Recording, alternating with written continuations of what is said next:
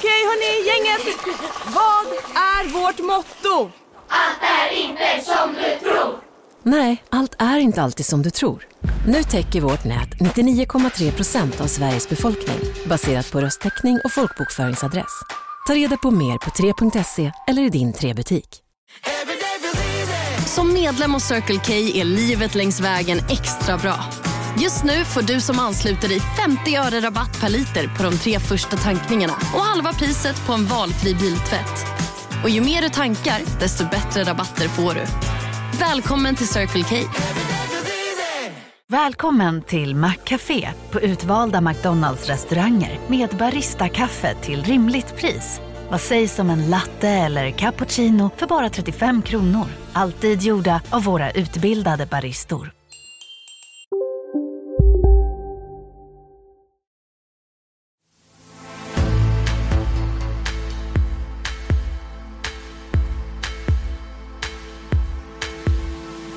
Från och med den 24 november så får maximalt åtta personer delta på en allmän sammankomst. En tvingande åtgärd som regeringen vill ska gälla även i privata sammanhang. Det är inte dags nu att arrangera event, evenemang, middagsbjudningar, fester. Vi hoppas det här blir normerande. Leta inte kryphål. Obstruera inte.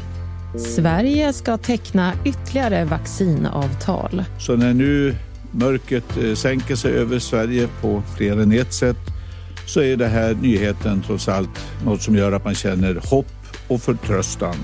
Enligt avtalet ska Sverige få tillgång till 4,5 miljoner doser. Det är goda chanser att vi kan börja vaccinera i januari. Men om inte så i alla fall inte allt för lång tid därefter.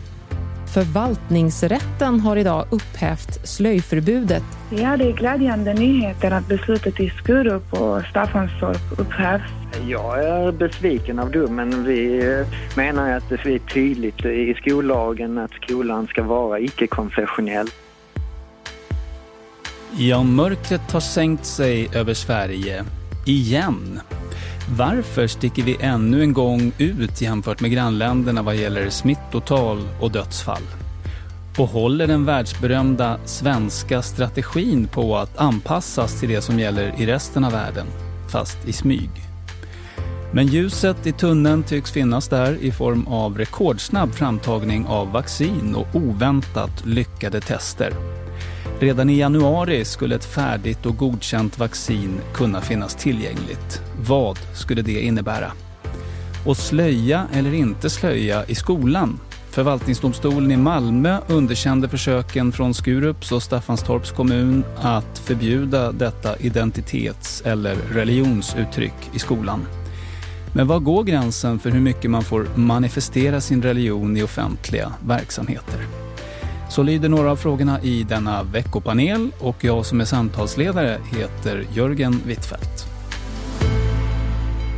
Och som brukligt är så ska jag inleda med att presentera denna veckas huvudpersoner. Det består av två återkommare och en debutant. Åsa Wikfors, professor i teoretisk filosofi och författare till flera böcker. Varmt välkommen. Tack så mycket. Ja, du är med i veckopanelen för första gången. Hur känns det? Ja, det är spännande känns det. Kul. Mats Svegfors, tidigare chefredaktör för Svenska Dagbladet, VD för Sveriges Radio, landshövding med mera. Välkommen du också. Tack så mycket.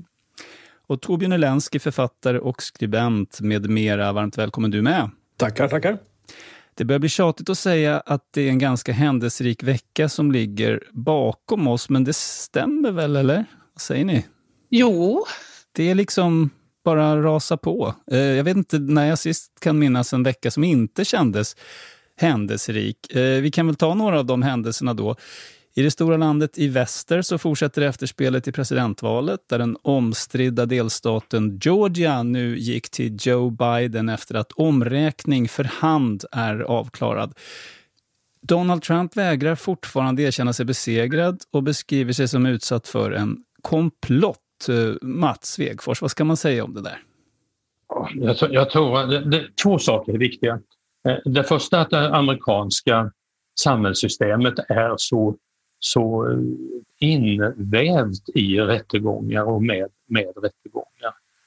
Så, att på, så det, på det sättet är det inte så konstigt. Det andra är att, att Trump har ju, så vitt jag förstår, genom hela sitt liv drivit lika mycket verksamhet i domstolar som han har drivit affärsverksamhet.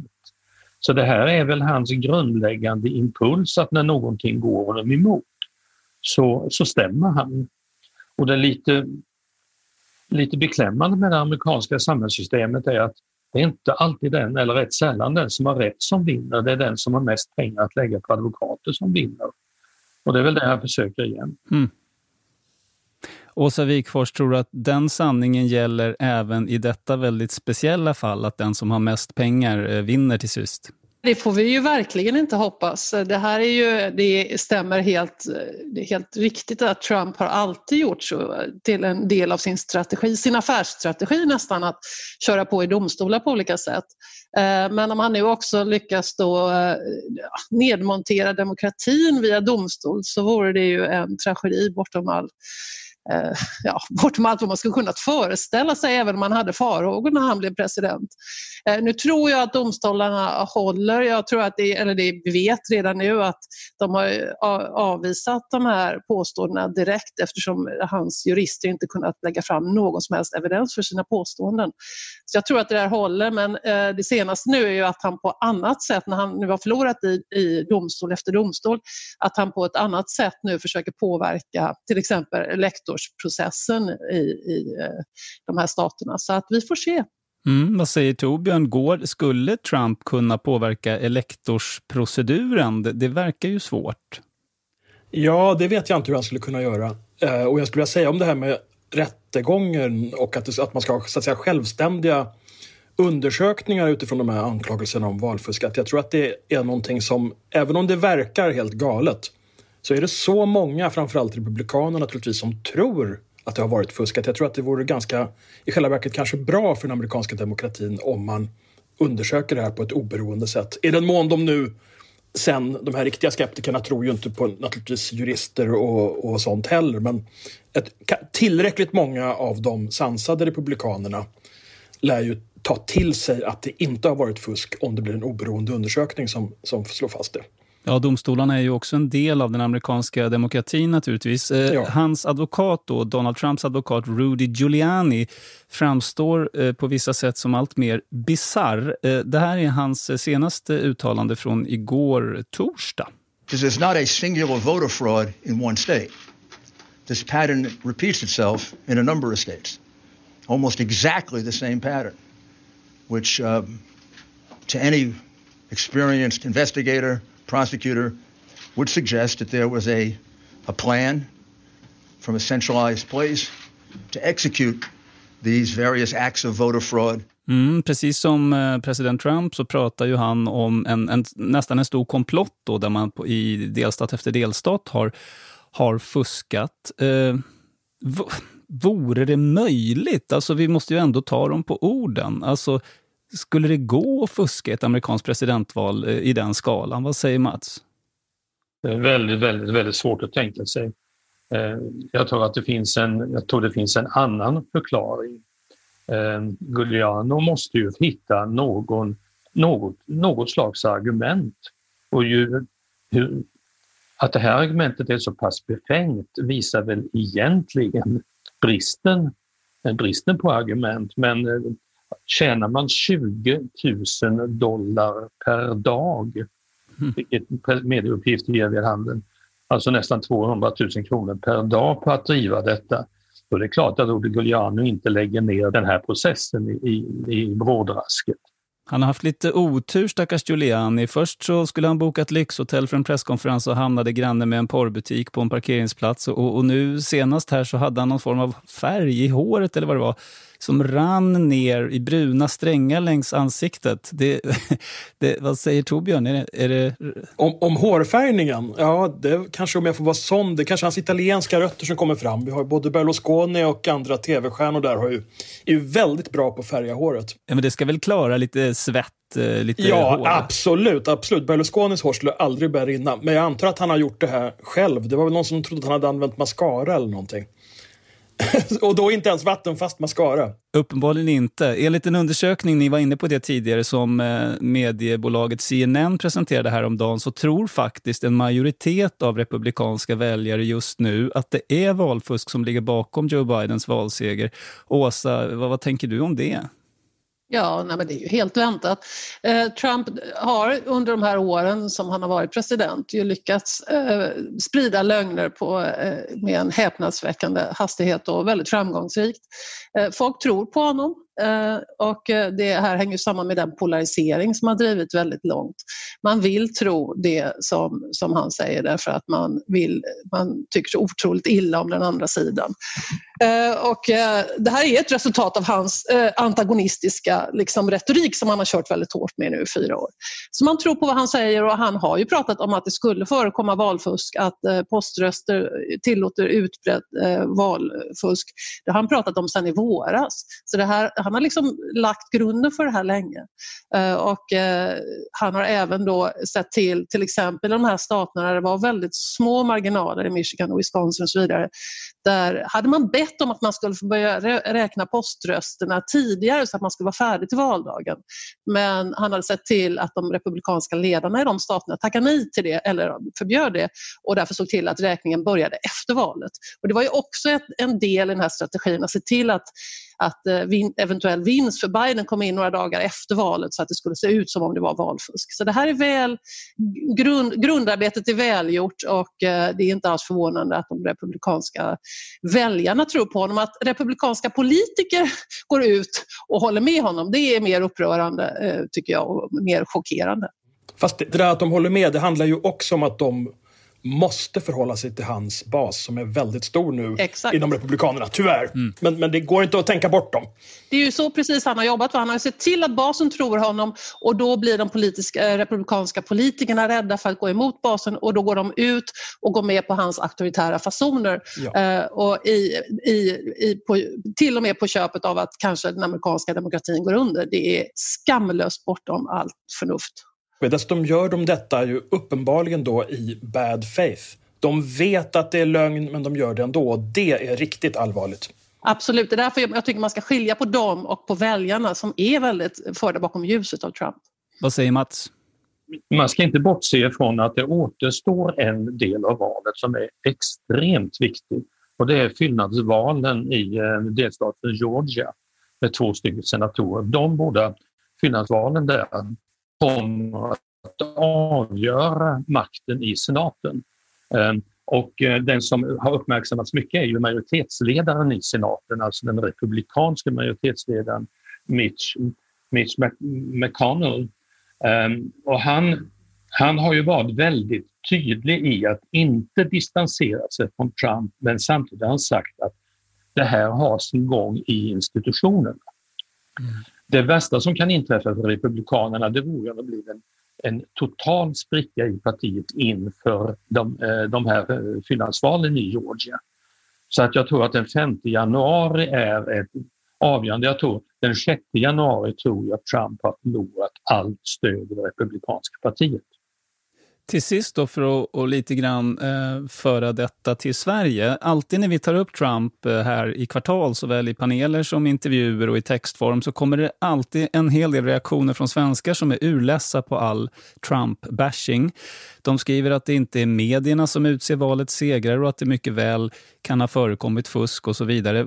Hur analyserar ni den här eh, ja, en viss grupp svenskar som är väldigt sura på att man hackar på Trump. Vad tror ni att det handlar om?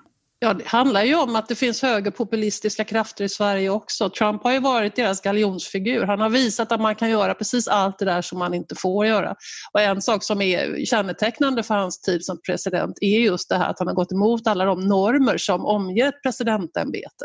Att man inte ger sig på att man inte använder regeringsmakt för att attackera politiska motståndare, att man inte attackerar domare, att man inte ger sig på vetenskapen, att man inte ljuger vitt och brett.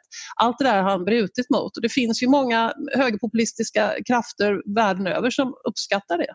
Köper ni andra också att det, att det handlar om högerpopulister bara? Torbjörn? Jag, jag, tror, jag tror inte att det är så enkelt. Det finns ju sådana naturligtvis, men jag tror att det här handlar specifikt i Sverige också eh, till stor del om, om mediernas och inte minst public service trovärdighet. Det, det finns en uppfattning bland rätt många och inte bara populister utan också bland många allmänborgerliga väljare att till exempel public service är vänsterlutande. Och gång på gång så görs det ju undersökningar där man kommer fram till att si och så många journalister är miljöpartister och så vidare. Så att det, är inte, det, är inte så, det, är inte så, det är inte så att det är helt taget ur luften. Och det, går dessutom, det är dessutom så att det här eh, går tillbaka ända till gamle, eller inte gamle, unge rättare sagt, George W. Bushs dagar då den svenska eh, korrespondenten rakt upp och ner sa att hon, Cecilia Uddén, att hon inte tyckte att hon skulle behöva vara eh, objektiv eller neutral inför honom. Mm. Och, och, det, och, det, och det, jag tror att, man, att det har varit väldigt farligt faktiskt. Inte för att vi ska börja prata om public service nu, men, men, men det ingår liksom i helhetsbilden också. Först Mats, sen Åsa, sen vidare till nästa ämne. Ja, nu är jag ju lite biased när det gäller public service. Men, mm. men det är ju trots allt så, i Sverige har ju public service extremt högt förtroende. Eh, däremot, så, det lite konstiga är ju att frågar man svenska folket om, om medierna så har de kvalitetsmedierna högt förtroende. Däremot har man inte högt förtroende för journalister. Mm, det är en viktig distinktion. Och det, det, det, är också så att det här förtroendet är ju inte jämnt fördelat över hela befolkningen, eller hur? Nej, det är det inte, men det slående är ju långt ut till höger så har ju public service ett stort, eh, stort förtroende. Mm. Vad säger Åsa innan vi lämnar detta ämne? Ja, alltså förtroendet för public service är ju hårt partipolariserat. Det är ganska lågt bland Sverigedemokraternas väljare till exempel. Mm. Um, och eh, det stämmer det här med att uh, public service-journalister tenderar att rösta på visst sätt men när man tittar på, när medieforskare tittar på rapportering så visar det sig också till exempel inför det svenska valet att det fanns en högerkantring på medierapporteringen så man ska vara försiktig med alla de där siffrorna. Mm. Vi lämnar detta med USA och och eh, går istället till Sverige och en ljudupptagning från Södertörns tingsrätt som väckte debatt och uppmärksamhet i veckan. Det handlar om rättegången mot det så kallade Vårbergsnätverket där 23 personer står åtalade för bland annat narkotikabrott. I det klipp som vi nu ska höra hörs de åtalade hota och håna en polis som vittnar mot dem och domaren har påtagliga problem att upprätthålla domstolens auktoritet. Nej, okay. Nej. Då, då ska du gå ut härifrån och det är nu. Varsågod och gå ut.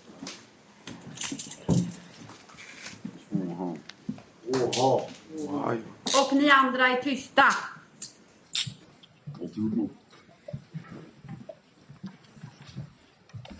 Tala, nej alltså vad är detta? Tala om vilket rum han placeras i. Nu är du tyst. Det är lite svårt att uppfatta vad som sägs eftersom rösterna är förvrängda men ord som riktas mot polismannen och i domstolen är systerknullare, mammaknullare, hora och så vidare och de verkar inte ta något nämnvärt intryck av domarens eh, upprörda tonfall. Eh, ja, det här är faktiskt ett av ganska många exempel där respekten för rättsväsendet inom de här grupperna just tycks vara begränsat. För en tid sedan spreds exempelvis ett klipp från Göteborg där en kvinnlig polis ombads stoppa ner sin batong eftersom den annars skulle användas för att våldta henne. Alltså hur stort problem är det här, den här bristande respekten för rättsstatens företrädare? Vad säger eh, Torbjörn till att börja med? Eh, jag tror att det dessvärre kan vara ett ganska stort problem. Men det gäller ju inte bara rättsstatens eh, representanter utan det gäller ju överhuvudtaget myndighetspersoner och olika typer av framförallt offentliga auktoriteter. Och jag skulle våga sätta mitt huvud nästan på att de här unga männen som ropar sånt i en domstol under en förhandling, de ropade det under lektionerna till sin lärare också. Det är nog sannolikt. Ja, det, här är, det är alltså så att du, man måste komma åt det här mycket, mycket, mycket tidigare. Både kriminaliteten naturligtvis, som är det värsta, men också den här, att man anser sig ha rätt. Att man utan någon särskild påföljd kan skrika sånt, eller ropa sånt, mot lärare, poliser, brandmän, vad du vill liksom. Mm, Mats, du är den som har längst perspektiv av oss eh, som deltar här, vågar jag säga. Eh, har det alltid varit så här, mer eller mindre? För det är lätt att man förfasas över nutiden och glömmer hur det var förr. Min domstolserfarenhet är i sig begränsad, men jag har lite sådan också. Nej, det har inte alltid varit så här. Absolut inte. Så hur allvarligt är detta då? Och på vilket sätt kan det bli allvarligt? Ja, om jag nu får vara lite motvärld kärring här. Det allvarliga är att de inte, det är ju inte att de använder könsord mot domare utan det är att de skjuter varandra. Eh, det vore ju väldigt konstigt om de plötsligt skulle bli eh, om de skulle bli fogliga och väluppfostrade bara för att de skriver in, skriver in. Men det hänger väl ihop? Jo, det, ja, det är bokstavligen det det gör. Det hänger bokstavligen ihop. Det är uttryck för samma sak. Så att i, detta i sig tycker jag trots allt inte är ett stort problem. Sen kräver det vana, vana och auktoritet ifrån, eh, ifrån framförallt domarna och det är klart att, de, att en, en, en, det här fenomenet som sådant är nytt och det är klart att hon blir tagen på sängen, den här stackars domaren. Det känns som hon har ganska ont om verktyg. Vad säger du Åsa? Eh, eh, vad får du för intryck av situationen där och vad kan man göra, dra för generaliserande slutsatser utifrån detta exempel? Nej, men det är ju fruktansvärt. Jag vet inte hur pass vanligt förekommande det här är. Då. Det, det är helt klart att det utgör ett hot mot demokratin när våra rättsinstanser och också som Torbjörn var inne på, andra myndigheter hotas på olika sätt. Politiker hotas ju till exempel väldigt mycket. Eh, nu. Det är många kvinnliga politiker som hoppar av för att de står inte ut längre. Så det här är ju helt oacceptabelt. Det måste man ju hantera på vilket sätt man nu hanterar det på vet inte jag vad som är bäst. Men jag får också den associationen till klass klassrum som Torbjörn fick. Mm. Uh, för där finns ju, just när man läser det här resonemanget om att det här att man får inte vara auktoritär i en domstol, det liknar ju det här resonemanget att man får inte vara auktoritär i en skola. Uh, och det där tycker jag har, gått, har blivit uh, felaktigt eh, hanterat på, på många sätt. Men det är intressant att du tar upp just det, för en uppenbar risk som i alla fall jag ser är att gängbrottslingar och andra brottslingar genom sitt totalt normlösa beteende tvingar samhället till en brutalisering och en auktorisering auktoritär riktning. Frankrike kan man ta som exempel. De har liknande problem. Där har ju poliser till och med använt sina batonger på precis det sätt som föreslogs av den där gängkriminelle i Göteborg eh, mot en misstänkt brottsling. Och de är också kända för att helt enkelt spöa upp de här killarna med attityd då och då. Hur ser ni på en sån möjlig utveckling? Att, att, att eh, man liksom dras med i den där dansen och blir hårdare på ett dåligt sätt? Att polisen blir det? Ja, men det, är ju, det är ju hotet som terrorism för med sig till exempel, är just det att det blir en brutalisering i samhället och därför att man måste skydda sig på olika vis. Va? Men det, i ett välfungerande demokratiskt samhälle så finns det andra vägar. Man, man, behöver inte slå ner folk på gatan för att kunna upprätthålla sin auktoritet som polis. Så att jag tror att eh, det är just den diskussionen vi måste föra. Hur kan man styra upp det här inom ramarna för en, en demokratisk rättsstat? Mm, först Torbjörn, sen Mats. Jag tror att, jag tror att det, det är svårt att hindra att utvecklingen går mot eh, större brutalitet på alla fronter som det är i Sverige nu. Men jag skulle vilja påpeka att det är väldigt noga att skilja på detta att vara, vara en auktoritet vilket redan en lärare måste få vara i ett klassrum till exempel, eller en eh, docent på ett universitet, en polis. Man är en auktoritet i kraft av sin större kunskap, i kraft av sin yrkesroll. Och är man det och accepteras och respekteras som det, då behöver man inte vara auktoritär. Problemet är att man inte ett, uppenbarligen då i alla sammanhang accepteras för det. Exakt. Och det finns nog flera orsaker till det dessvärre. Mm. Eh, Mats och sen vidare. Jag tror, tror det som, både, som ni båda andra är inne på är väldigt fruktbart. Det vill säga det börjar i skolan. Hur, hur kan vi hantera det i skolan? Hur kan vi ändra riktning i, eh, i, i skolan? Och det är ju egentligen väldigt, väldigt lite diskuterat. Så vitt jag förstår finns det heller inte särskilt mycket här, kvalificerad kunskap om hur man bryter detta. Det finns många enkla uppfattningar men väldigt lite kunskap. Men det är klart... Ja, det diskuteras ju för all del jättemycket. Ja, det diskuteras. Ja, det håller... Men som vanligt eh, lyser väl de trovärdiga lösningarna med sin ja, frånvaro? Precis det jag menar. Jag säger att det finns mycket kunskap. Men, men vi, jag tror vi måste börja i skolan och tidigt i skolan, redan de första klasserna. Torbjörn, sista ordet till dig.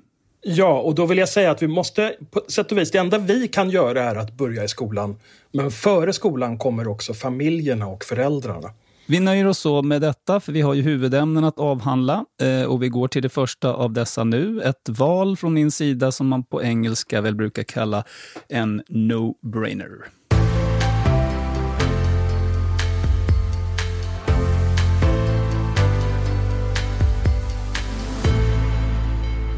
För coronapandemin har ju fullständigt dominerat nyhetsflödet och, vågar jag säga, köksbordsdiskussionerna och Skype-mötessamtalen också den här veckan. Eh, bakgrunden är att smittspridningstakten har ökat, galopperat rent av och att vi snart, om inget görs, är i samma situation som när det var som värst i våras. Ett allvar som också förmedlades vid den presskonferens som regeringen höll i början av veckan. Vi lever i en prövningens tid. Det kommer att bli värre. Gör din plikt och ta ditt ansvar för att stoppa smittspridningen. Det här nu, det är den nya normen för hela samhället, för hela Sverige. Gå inte på gym. Gå inte till bibliotek. Ha inte middag. Ha inte fester. Ställ in. Följ Folkhälsomyndighetens råd. Leta inte kryphål. Obstruera inte. Det är inte dags nu att arrangera event, evenemang, middagsbjudningar, fester. Vi hoppas det här blir normerande. Vi hörde i turordning Stefan Löfven, Lena Hallengren och Mikael Damberg. Ja, panelen, om jag börjar med dig Åsa, hur lever ni själva just nu? Hur, hur mycket intryck tar ni av, av det här allvaret? Jag har levt väldigt isolerat hela tiden kan jag väl säga. Då. Eh, ja, tillräckligt gammal för att vilja göra det alldeles självmant. Eh, så att eh, personligen har jag inga problem med det här. Men vad betyder det? Går du inte ens och handlar? Eller? Alltså handla mat gör jag ju, men inte ofta. Och annars så sitter jag framför min dator och föreläser och har möten hela dagarna. Blir du uttråkad av det och får lite lätt eh, klaustrofobi eller tycker du det funkar bra? Ja, jag tycker det, fun det, funkar ju. Det är det som är fascinerande. Man kan göra det mesta på det här sättet. Men det är klart att den där eh, energin man får tillbaka när man håller en föreläsning inför publik till exempel, den uteblir man när man talar till en tom skärm. Sannerligen. Vad säger Torbjörn? Hur, hur mycket har du inskränkt din frihet? Alltså för mig är det ju som för Åsa på sätt och vis. Jag håller ju inte ens föreläsningar. Jag är författare så jag sitter bara och läser och skriver hela dagarna. Mm. Tar långa promenader och, och sånt där. Sen skulle jag säga i och för sig att mitt intryck är att det borde vara farligare att gå till mataffären än till gym och bibliotek. Att just bibliotek har stängt till exempel är lite... Eller inte rekommenderas, tycker jag är lite speciellt. Jag ser mer folk på ICA. Vilken tid på dagen som helst när det är öppet än jag någonsin har sett på ett bibliotek. Ja, det finns många inkonsekvenser ju, som har påpekats också från, från olika debattörer. Eh, samtidigt eh, finns det väl en avvägning i botten av vad som är nödvändigt och mindre nödvändigt. Och bibliotek till exempel, eller gym, kan man ju klara sig utan, men inte mat. Eh, Mats, eh, vad säger du om den reflektionen? Men innan du gör det, hur lever du själv? Ja, lever, jag säger inte bara karantän, utan någon slags celibatkarantän. Oj, oj, oj. Nej, jag, jag, jag sitter uppe i Bergslagen i ett litet, litet, litet samhälle. Jag, precis som Torbjörn, jag tar långa promenader. Jag skriver väldigt mycket. Eh, jag går kanske högst en gång i veckan i affären. Jag var faktiskt i livsmedelsaffären i Kolsva för en liten stund sedan. Mm. Och där var vi fem personer, men jag var den enda som hade munskydd. Med detta är också sagt att det finns rätt mycket kvar att göra som ännu inte är gjort. Mm, ska vi ta den där eh, när vi ändå är på munskydden?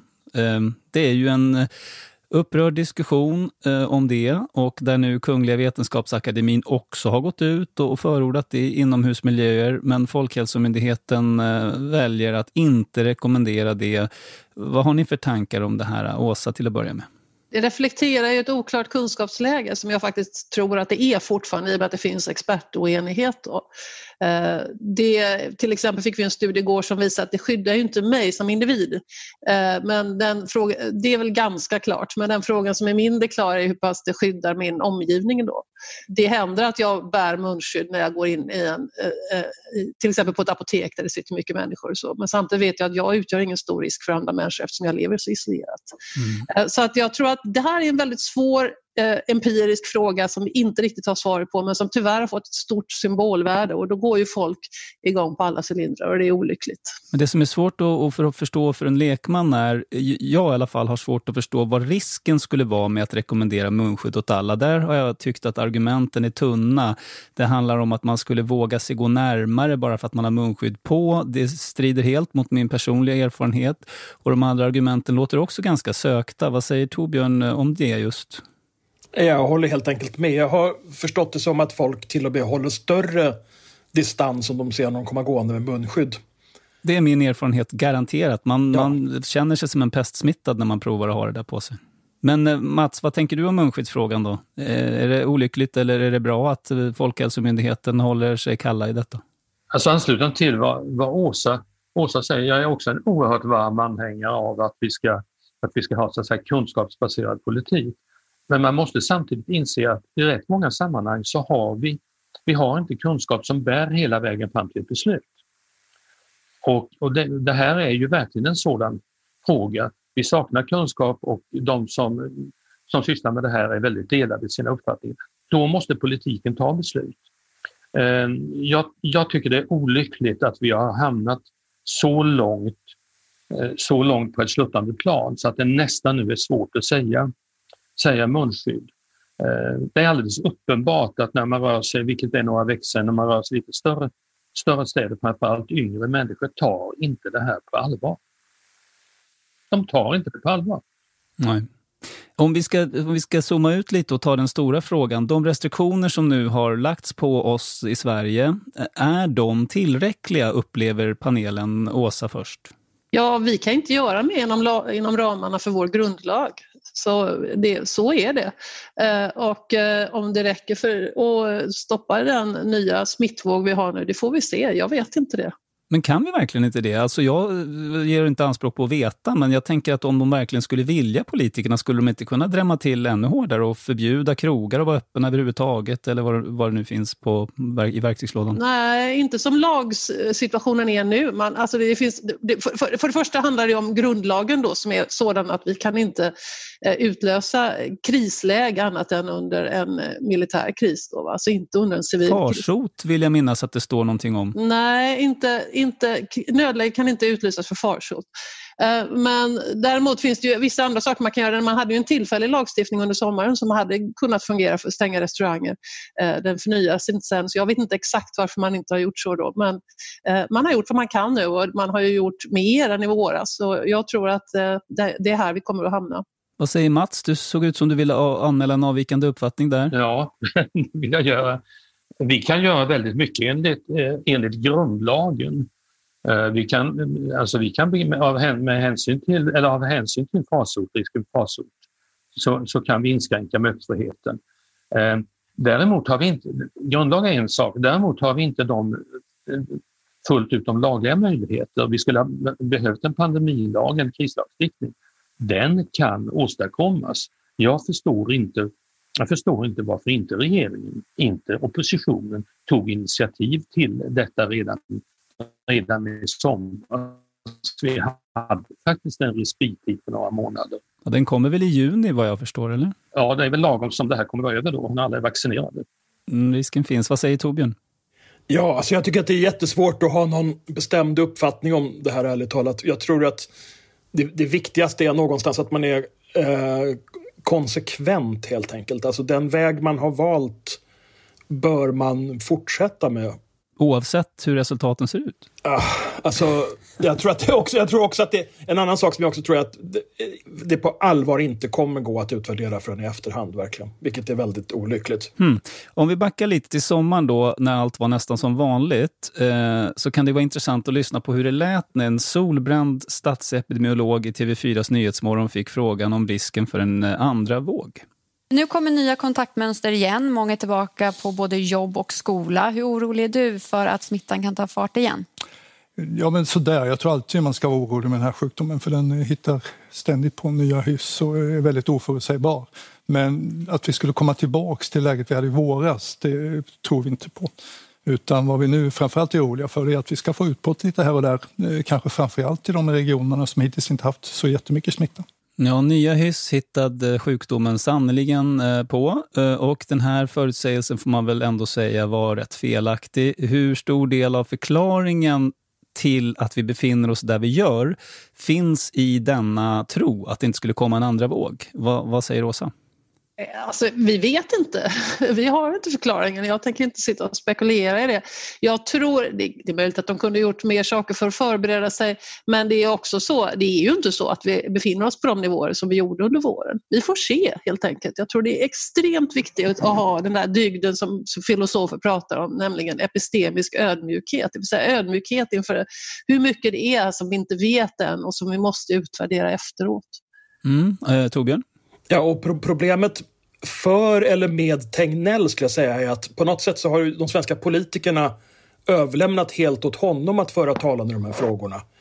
Och han har jag en känsla av, ibland så pratar han utifrån den kunskap han anser sig ha precis i den stunden. Och den kan ju vara fel eftersom det inte är liksom slutgiltig och det hela rullar på. Liksom. Ja, det har den väl i och för sig uppen, uppenbart varit vid flera tillfällen. Fel alltså, när man har facit i hand sen. Ja, ja. Mm. Absolut, absolut. Men, men jag menar, om man forskar om någonting under resans gång så kan man ha fel. Det är bara det att oftast så behöver man inte säga de här, framföra de här felen inför ett helt land. Nej, det är en utsatt position han har på det sättet. Ja, jag tror det. Jag tycker att, jag tycker att en sak som borde, vi borde ta tag i är att de svenska politikerna har varit alldeles för passiva. För även om det är vetenskap och så vidare kring det här så är det framförallt också i hög grad politiska beslut som måste till när det gäller olika insatser. Och de kan ju inte Tegnell ta eller stå för oavsett vad han säger. Han borde mm, jag... mer råda politikerna och så får de besluta. Då vill jag fråga dig Mats som har lite erfarenhet av politiken. Eh, man hör väldigt ofta eh, reservationen, bland annat från moderatledaren Ulf Kristersson till exempel, som säger jag är inte smittskyddsexpert. Men jag har aldrig hört eh, Kristersson säga jag är inte kriminolog eller jag är inte socionom. Alltså varför skulle det här vara så omöjligt att ha en uppfattning om som politiker? Nej, men det är ju därför att eh, politiken i helhet har gjort detta till en expertfråga från, från början. Men däremot skulle man ju kunna säga då till Ulf Kristersson, nej, om inte du är det, då får du väl se till att skaffa dig rådgivare som är det. Då. Mm. Jag tror att en väldigt viktig sak är att underförstått finns en föreställning om att vi skulle kunna förbjuda mycket mer. Eh, men då vill jag bara en parallell, alla som Anders Tegnell har hänvisat till trafiksäkerheten. Det är förbjudet att köra fortare än 110 kilometer i timmen mellan, mellan Enköping och Stockholm, något som jag kör väldigt ofta. Det är nästan ingen Hej, Synoptik här. Livet med glasögon ska vara bekymmersfritt. Därför får du 30% på alla glasögon när du väljer Synoptik All Inclusive. All service ingår alltid. Välkommen till Synoptik. Big Mac har miljarder fans över hela världen. Under mer än 50 år har den skapat popkulturell historia. En legend med 100% nötkött och den mytomspunna såsen. Nu finns Big Mac för bara 39 kronor på McDonalds. Hej, Susanne Axel här. När du gör som jag och listar dig på en av Krys vårdcentraler får du en fast läkarkontakt som kan din sjukdomshistoria. Du får träffa erfarna specialister, tillgång till lättakuten och så kan du chatta med vårdpersonalen. Så gör ditt viktigaste val idag, lista dig hos Kry. Som håller under 110 km i timmen. Så jädrans enkelt är det inte bara för att förbjuda. Mm. Nej, man måste ju kunna backa upp förbuden med någon form av beivrande då naturligtvis. Ja, och hur, ska, hur skulle vi kunna backa, backa upp en förbudslagstiftning på det här området? Så det handlar alltid om det handlar alltid om ett stycke psykologi, att förstå nu gör vi detta, hur reagerar människor då? Mm. Den svenska strategin har ju väckt eh, mycket intresse världen över och uppfattas som, eh, som laissez-faire, brukar det stå i, eh, i internationell press eh, och LAX brukar den kallas. Har regeringen och Folkhälsomyndigheten allt mer kommit att lämna den så kallade svenska strategin fast utan att göra någon riktigt stor affär av det? Vad har ni för intryck? Åsa först. Nej, alltså det här begreppet är väldigt slirigt vad den svenska strategin är och inte är. Mer än att den har gått ut på att man ska försöka eh, lindra smittspridningen och skydda riskgrupper och det där. Då. Men eh, vad, nej, alltså vad, vad, som händer nu kan man väl säga är två saker. Dels att eh, man anpassar det man gör, de insatser man gör efter ett förbättrat kunskapsläge. Jag tror till exempel inte att man trodde riktigt att den asymptomatiska smittspridningen skulle vara så stor som den verkar ha varit. Då.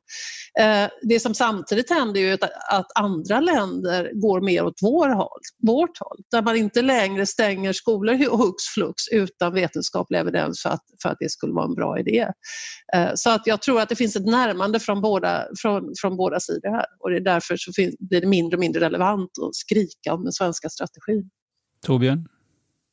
Ja, nej, jag instämmer bara. Jag har ingenting att tillägga om det faktiskt. Okej, okay. och Mats, har, har, är den svenska strategin på väg att överges eller har Åsa rätt i att, att den är kvar fast vi anpassar oss och andra anpassar sig till oss? Det är som det, oftast när man talar om svenska strategier och den svenska modellen och sånt där, det, det är alltid en blandmodell.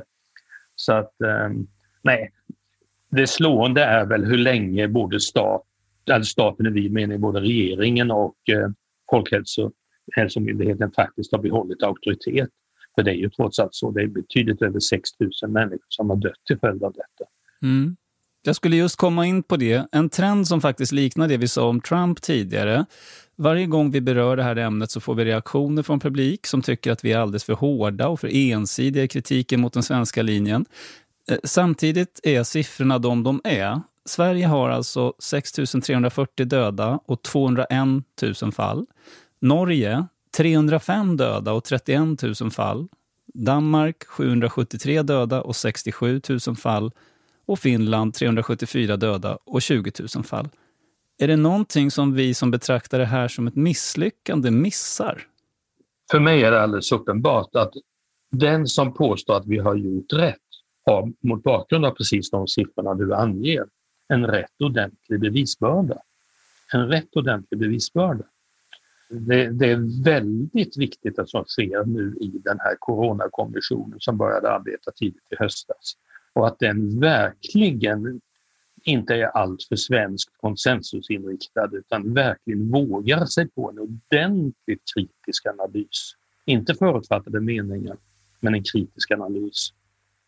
Mm, vad säger ni andra om eh, siffrorna? Vilket intryck tar ni av dem? Går det att kalla detta något annat än ett misslyckande mot bakgrund av det?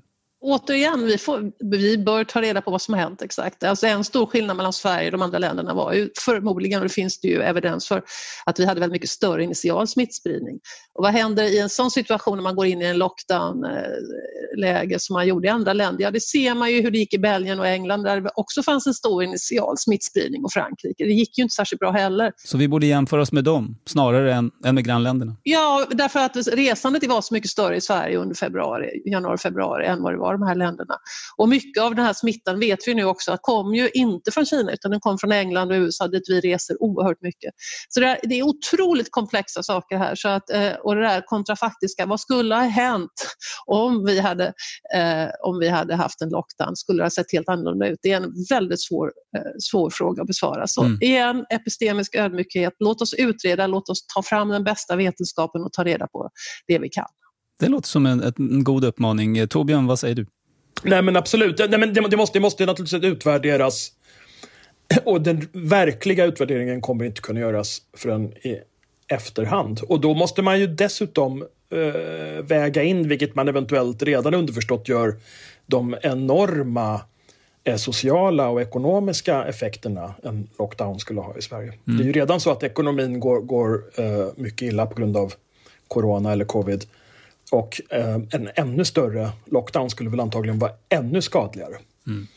Antar jag. Och det kan ju folk tycka illa om att man väger in men dessvärre så ingår ju det i helhetsbedömningen också någonstans. Mm, ja, det ska vi inte glömma bort, det har du helt rätt i. Och därmed går vi vidare till eh, ett annat ämne, fast lite samma.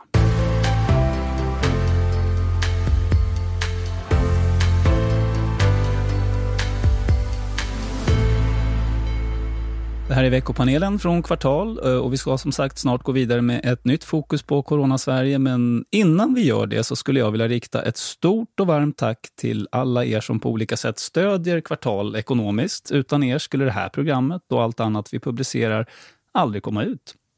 Ni vet vilka ni är och om det är någon av er som nu lyssnar som skulle vilja bidra till att vi kan fortsätta göra våra poddar och publicera våra texter och ännu inte bidrar så rekommenderar jag er varmt att ni tar en titt på kvartal.se under fliken Stöd oss.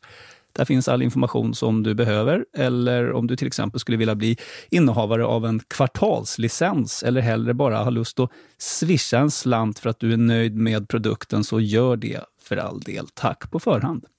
Dags då att byta fokus. Vi ska prata lite om det ljus i tunneln som trots allt börjar skönjas. För i veckan kom positiva besked från flera vaccintillverkare. På rekordtid har såväl Pfizer, Biontech som Moderna och AstraZeneca meddelat att det ser lovande ut med deras vaccin. De två förstnämnda redovisar tester där vaccinet har 95% effektivitet, en mycket stark siffra. Och AstraZeneca rapporterar goda resultat vad gäller den mest sköra gruppen personer över 70 år. Och vi i Sverige ligger bra till för att få tillgång till vaccin enligt regeringens vaccinsamordnare Rickard Bergström. Vi visste inte i början på det här året eh, när pandemin började att det ens gick att göra vaccin mot det här viruset. Men det ser nu mycket lovande ut. Eh, vi har eh, flera vaccinkandidater som ligger i sluttesterna, det vi kallar för fas 3. Vi har delresultat bara den senaste veckan på två av dem eh, från Pfizer som regeringen idag beslutat sig ansluta till och eh, Moderna där förhandlingar är snart klara på EU-nivån.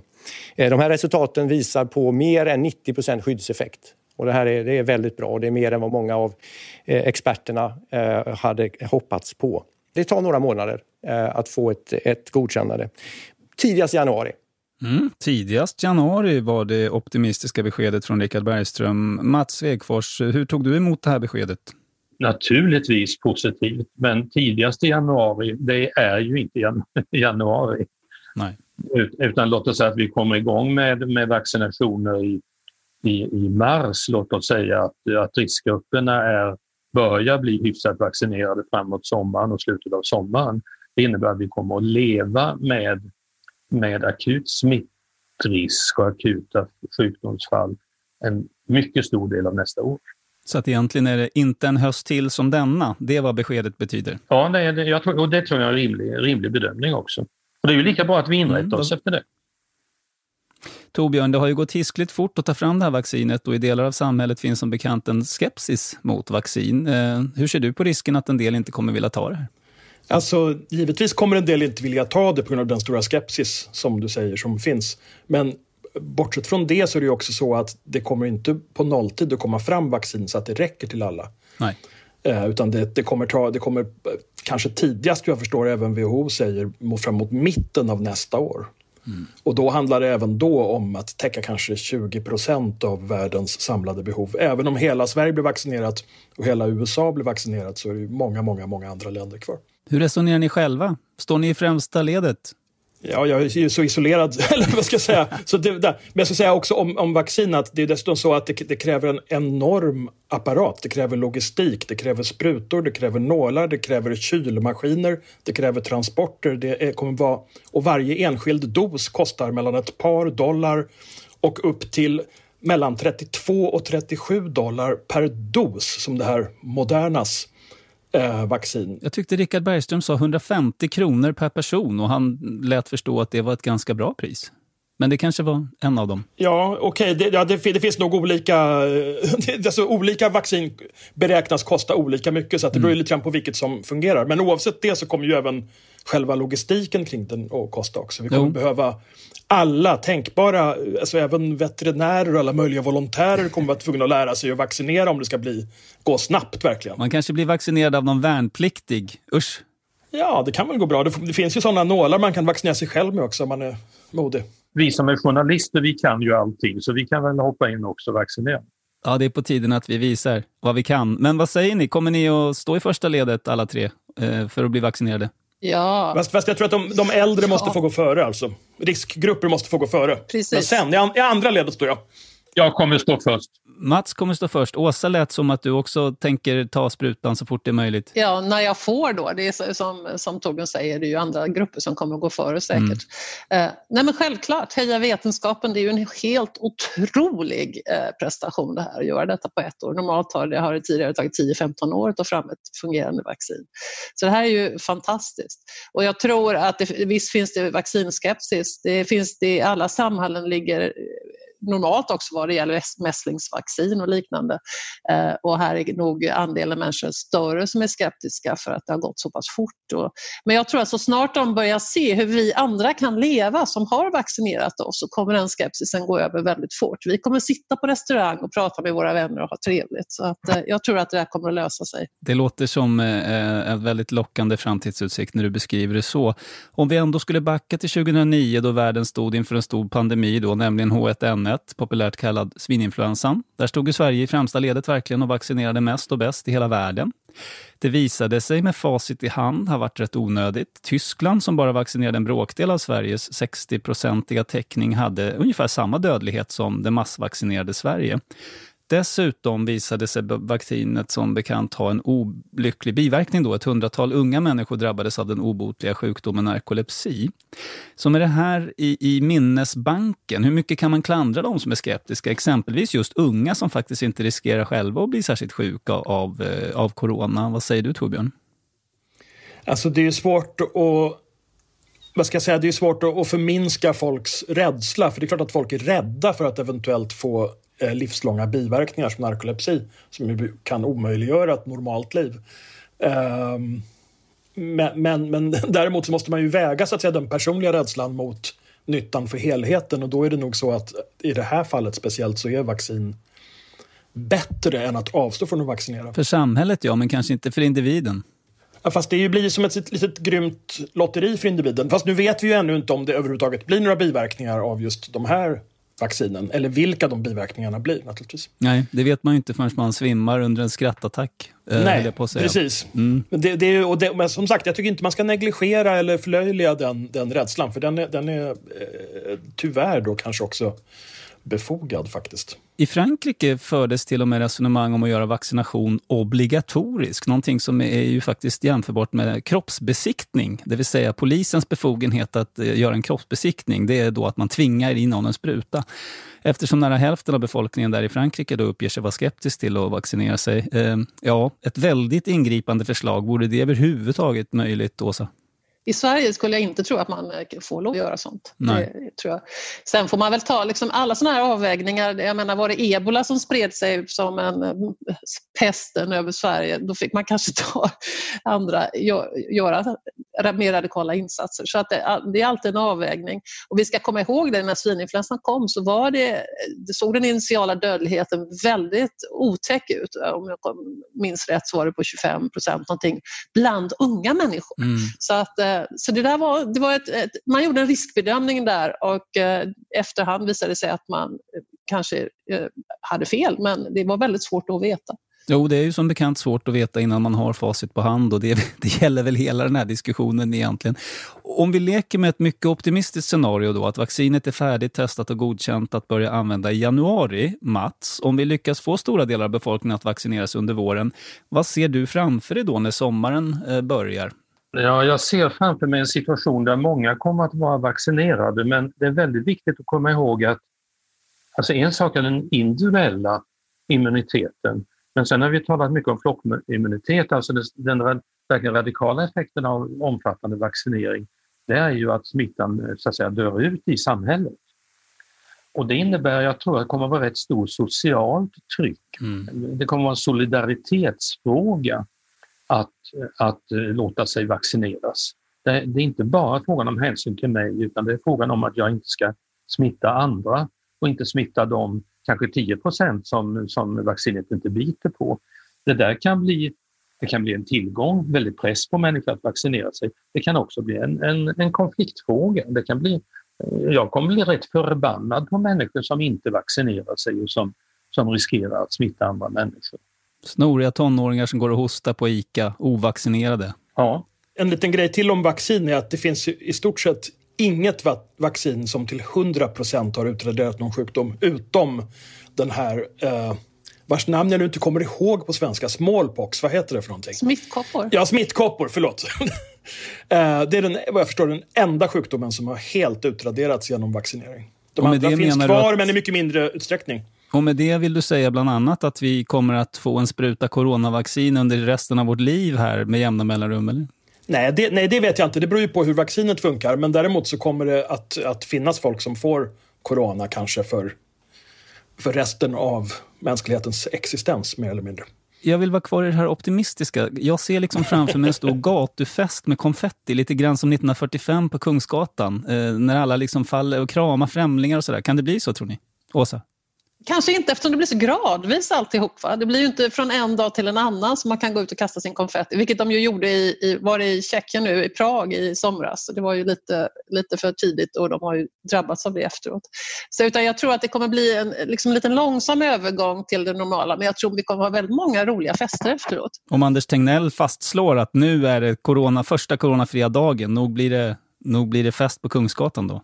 Jo. Fast jag, jag, vill vara, jag, vill vara, jag vill vara fast i det pessimistiska, eller förlåt Ja. mig, det realistiska och konstatera att oavsett om vi får vaccin och oavsett om corona försvinner så finns det en enorm vårdskuld att ta igen som kommer ta lång tid och kosta mycket att ta igen. Och vi har dessutom en ekonomi som är, kommer att vara väldigt illa däran om det bara går ett halvår till med corona. Och då, menar, och då gäller det inte bara Sverige, Sverige ligger ju också i världen. Eh, södra delen av Europa till exempel är det här fullkomligt förödande. De som är beroende i hög grad av turism. Turismen kommer ju inte komma igång igen förrän på flera år. På sin höjd om någonsin som tidigare. Eh, det kommer komma nya flyktingvågor också när flera länder så att säga får, får på grund av de ekonomiska problemen får större politiska problem och så vidare. Så att det, det är ju inte så att det kommer att gå... Vi kan ha en fest då när corona är borta men sen är det många år kvar. Gott om utmaningar som det heter på, på nysvenska. Eh, vi får hoppas på det bästa men ha beredskap för det värsta. Eh, och därmed vidare till dagens eh, sista ämne.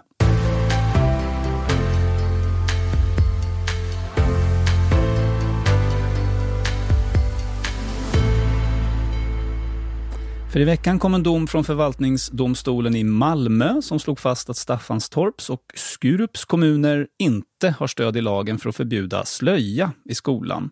Vi ska lyssna på hur det lät från lite olika håll. Först Peter Kristiansson, chefsrådman i förvaltningsrätten i Malmö, följd av Tas, eh, Tasnim Rauf, ordförande för Malmös unga muslimer och Johan Bolinder, moderat ordförande för kommunstyrelsen i Skurup de här besluten från Skurups kommun respektive Staffanstorps kommun strider mot just regeringsformen och Europakonventionen och den grundlagsstadgade religionsfrihet som finns där i. Ja, det är glädjande nyheter att beslutet i Skurup och Staffanstorp upphävs. Eh, och jag anser att det är en seger för demokratin. Å andra sidan tycker jag det är väldigt sorgligt att det ska behöva bli en rättslig process av vad som egentligen borde vara en självklarhet. Eh, nämligen muslimska kvinnans rätt över sin kropp. Jag är besviken av domen. Vi eh, menar att det är tydligt i skollagen att skolan ska vara icke-konfessionell och att eh, eh, det här beslutet går i en helt annan riktning där man istället talar om eh, eh någon form av eh, pluralistisk eller mångfald, eh, religiös mångfald på ett sätt som vi inte anser är andemeningen i lagen. Ja, uppenbarligen en fråga då där man kan ha olika uppfattningar. Vad tycker panelen, om vi börjar med Torbjörn? Var, var det ett rimligt utslag från domstolen eller ej? Eh, jag tycker att det var ett rimligt utslag eh, för att det finns ingen anledning för eh, så att säga, domstolar eller lärare att bestämma hur elever ska klä sig inom rimliga gränser. Dessutom vill jag tillägga att om man är emot slöja så är det direkt kontraproduktivt att införa den här typen av förbud för det triggar i själva verket folk att ännu mer vilja ha slöja så att säga. Det blir ju ännu mer då en sorts identitetsmarkering, eh, markör eh, med inslag av punkighet närmast så, som, som gör det mer lockande. Jag tycker man skulle ha mycket vettigare, man borde ha en coolare inställning till det, tillåta det, men också tillåta att man pratar kritiskt om det. Pratar om alla de länder där det är förbjudet för kvinnor att ta av sig slöjor. Pratar om hur slöjan är knuten till eh, patriarkal religiös eh, maktordning så att säga, för att tala det språket.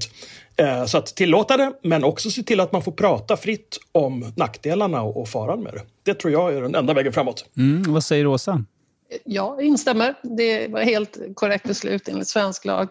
Man ska inte in och styra upp vad folk har på sig i skolan. Ehm, och, eh, men visst, man kan alltid prata om problem runt olika typer av förtryck. Självklart ska man göra det så mycket som möjligt. Men var ska man dra gränsen då? Så med vilka argument ska man i så fall säga nej till niqab till exempel, som eh, ju täcker en större del av ansiktet och mer eh, extremt uttryck för religiositet? Åsa?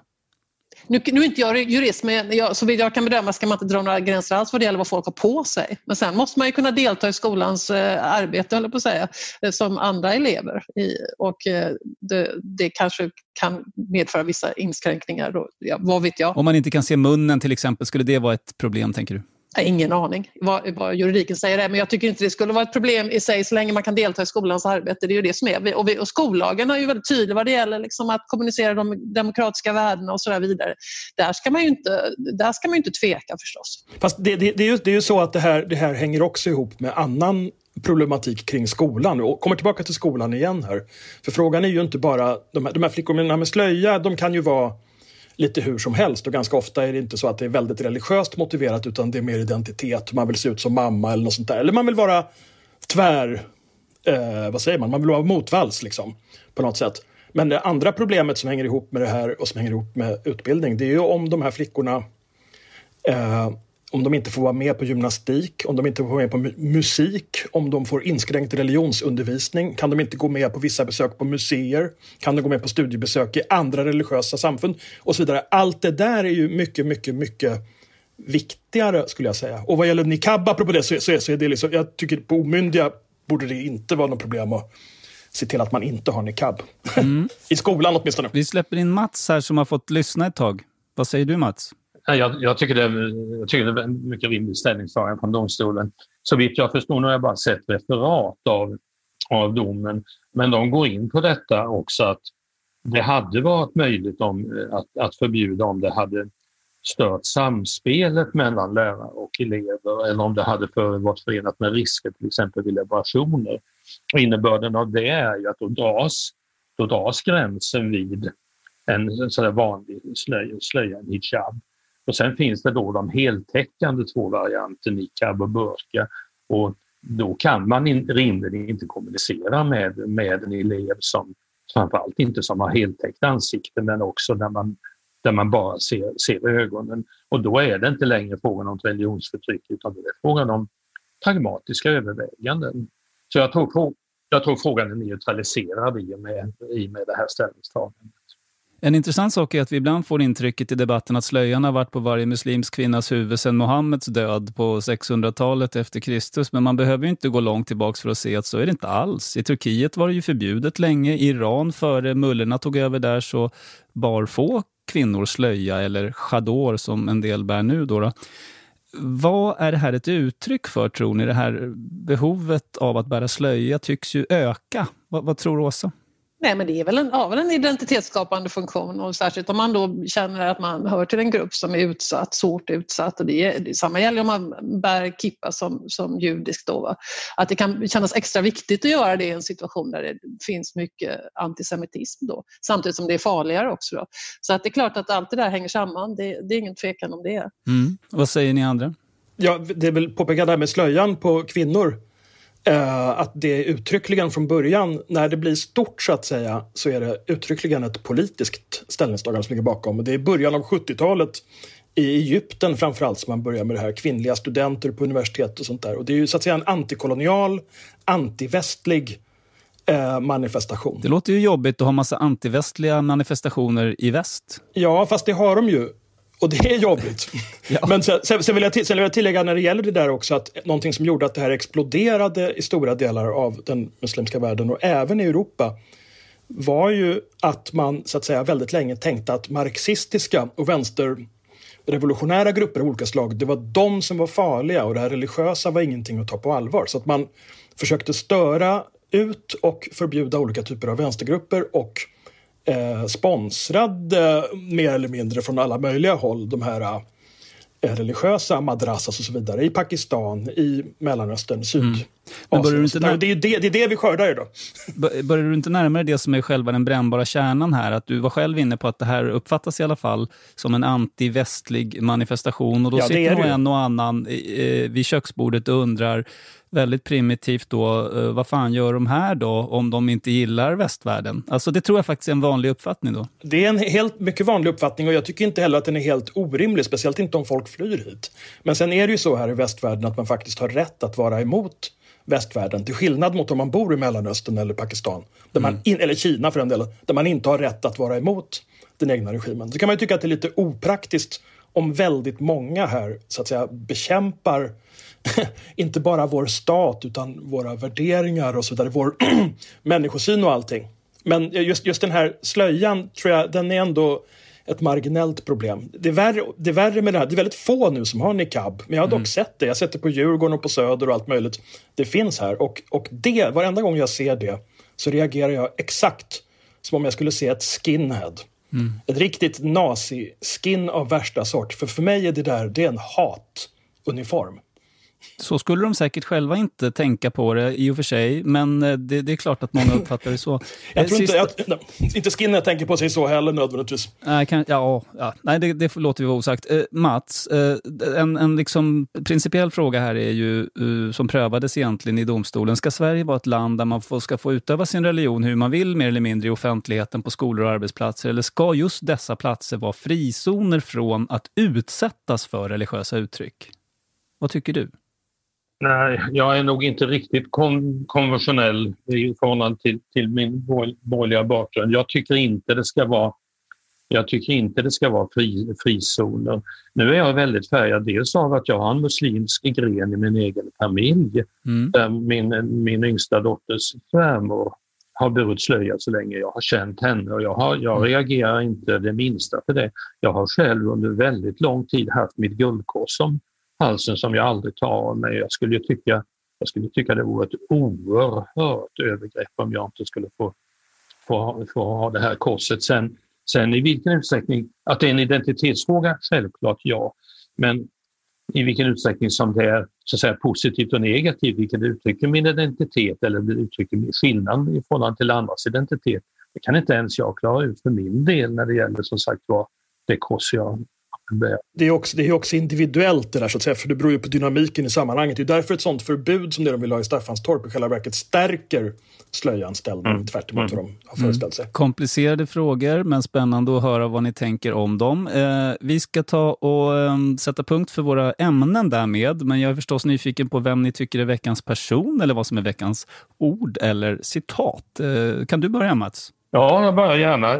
Jag har till och med två, två personer. Dels, de- dels hörde jag Katarina Haas utomordentligt intressanta intervju med, med Ann Heberlein i radio nu i, i veckan som jag verkligen rekommenderar. Och sen håller jag nu på att läsa Katarina Frostenssons andra bok om efter akademibråket. Första hette K, den här heter F. Och jag funderar jättemycket på att nu är det ånyo två kvinnor som, som har sparkats ut av, av etablissemanget. Vad ser du för eh, paralleller mellan de här två kvinnoödena? Då, då? Ja, de är ju faktiskt rätt lika. De har haft en... Eh, Ann Heberlein beskriver det väldigt bra i, i, i sin radiointervju. Alltså hon hade en uppburen ställning och publicerades överallt. Och sen plötsligt i ett ögonblick drogs bara gardinen ner. Och ingen, och de engagemang hon hade, de, de bokades, bokades av. Hon blev deplattformerad som det heter. Ja, hon blev det. Men vad var det som utlöste denna, denna deplattformering då? Vad var det för ställningstagande hon gjorde? det var väl de här sexuella trakasserierna eller våldtäkterna i samband med demonstrationer, om det var Frankfurt eller eh, Köln. Köln. var det, just det. Mm. Okej. Och eh, Katarina Frostenson då, hon har ju inte riktigt sökt den här rollen själv utan hon kastades så att säga in i en, i en, en, en virvel som hon inte kunde kontrollera alls själv. Ja, och jag är väldigt förvånad. Och det, jag, jag tycker det är oerhört starka böcker hon har eh, skrivit och det innebär inte att jag jag säger inte att domen mot hennes man var fel, det är inte alls det jag talar om. Däremot de är jätte, jätteintressanta, jätteintressanta.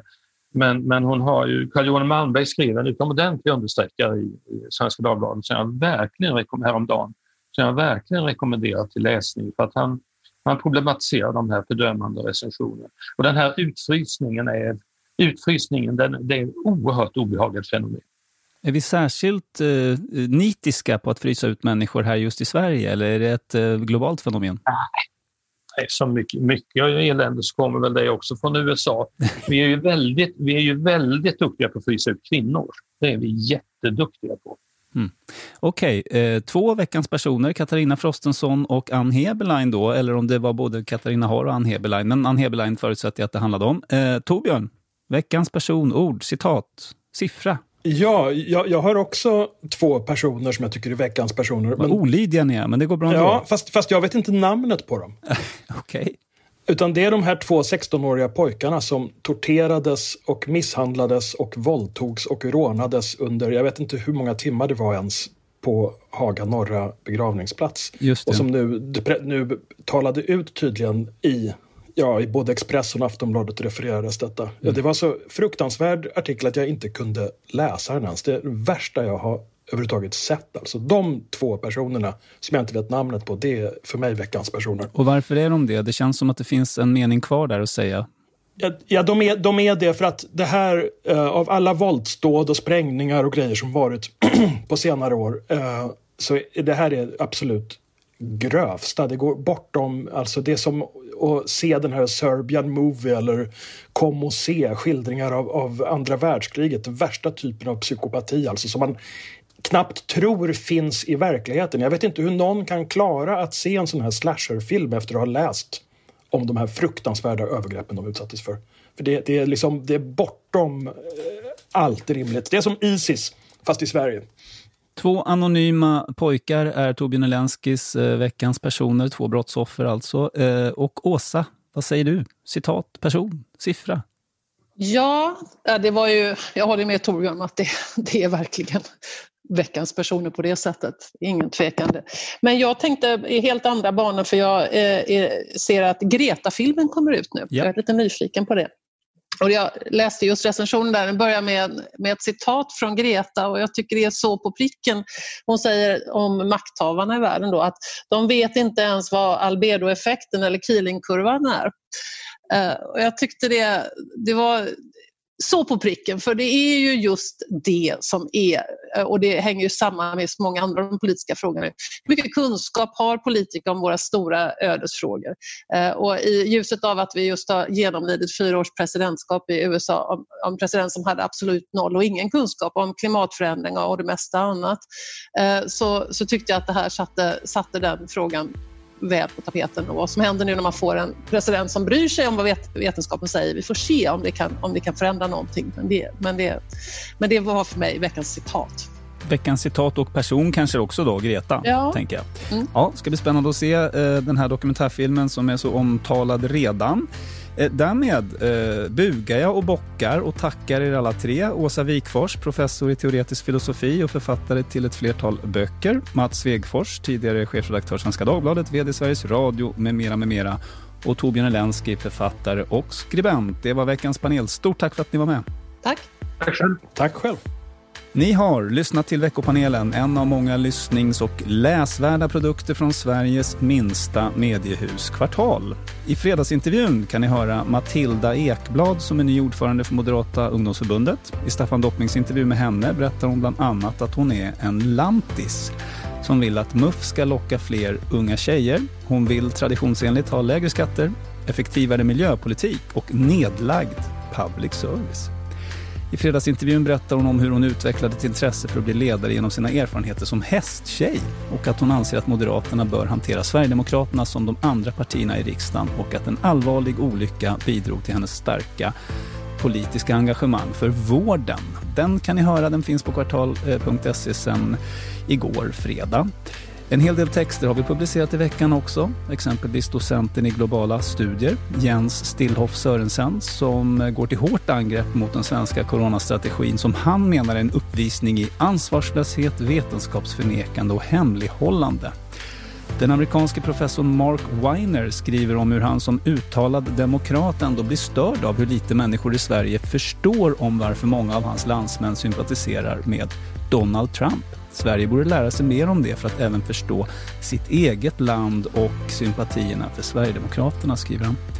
Det här och mycket mer hittar ni på kvartal.se, plattformen med högt i tak och den uttalade ambitionen att låta dig som läsare och lyssnare tänka själv. Så fortsätt och gör det och ha en fin helg. Hej då!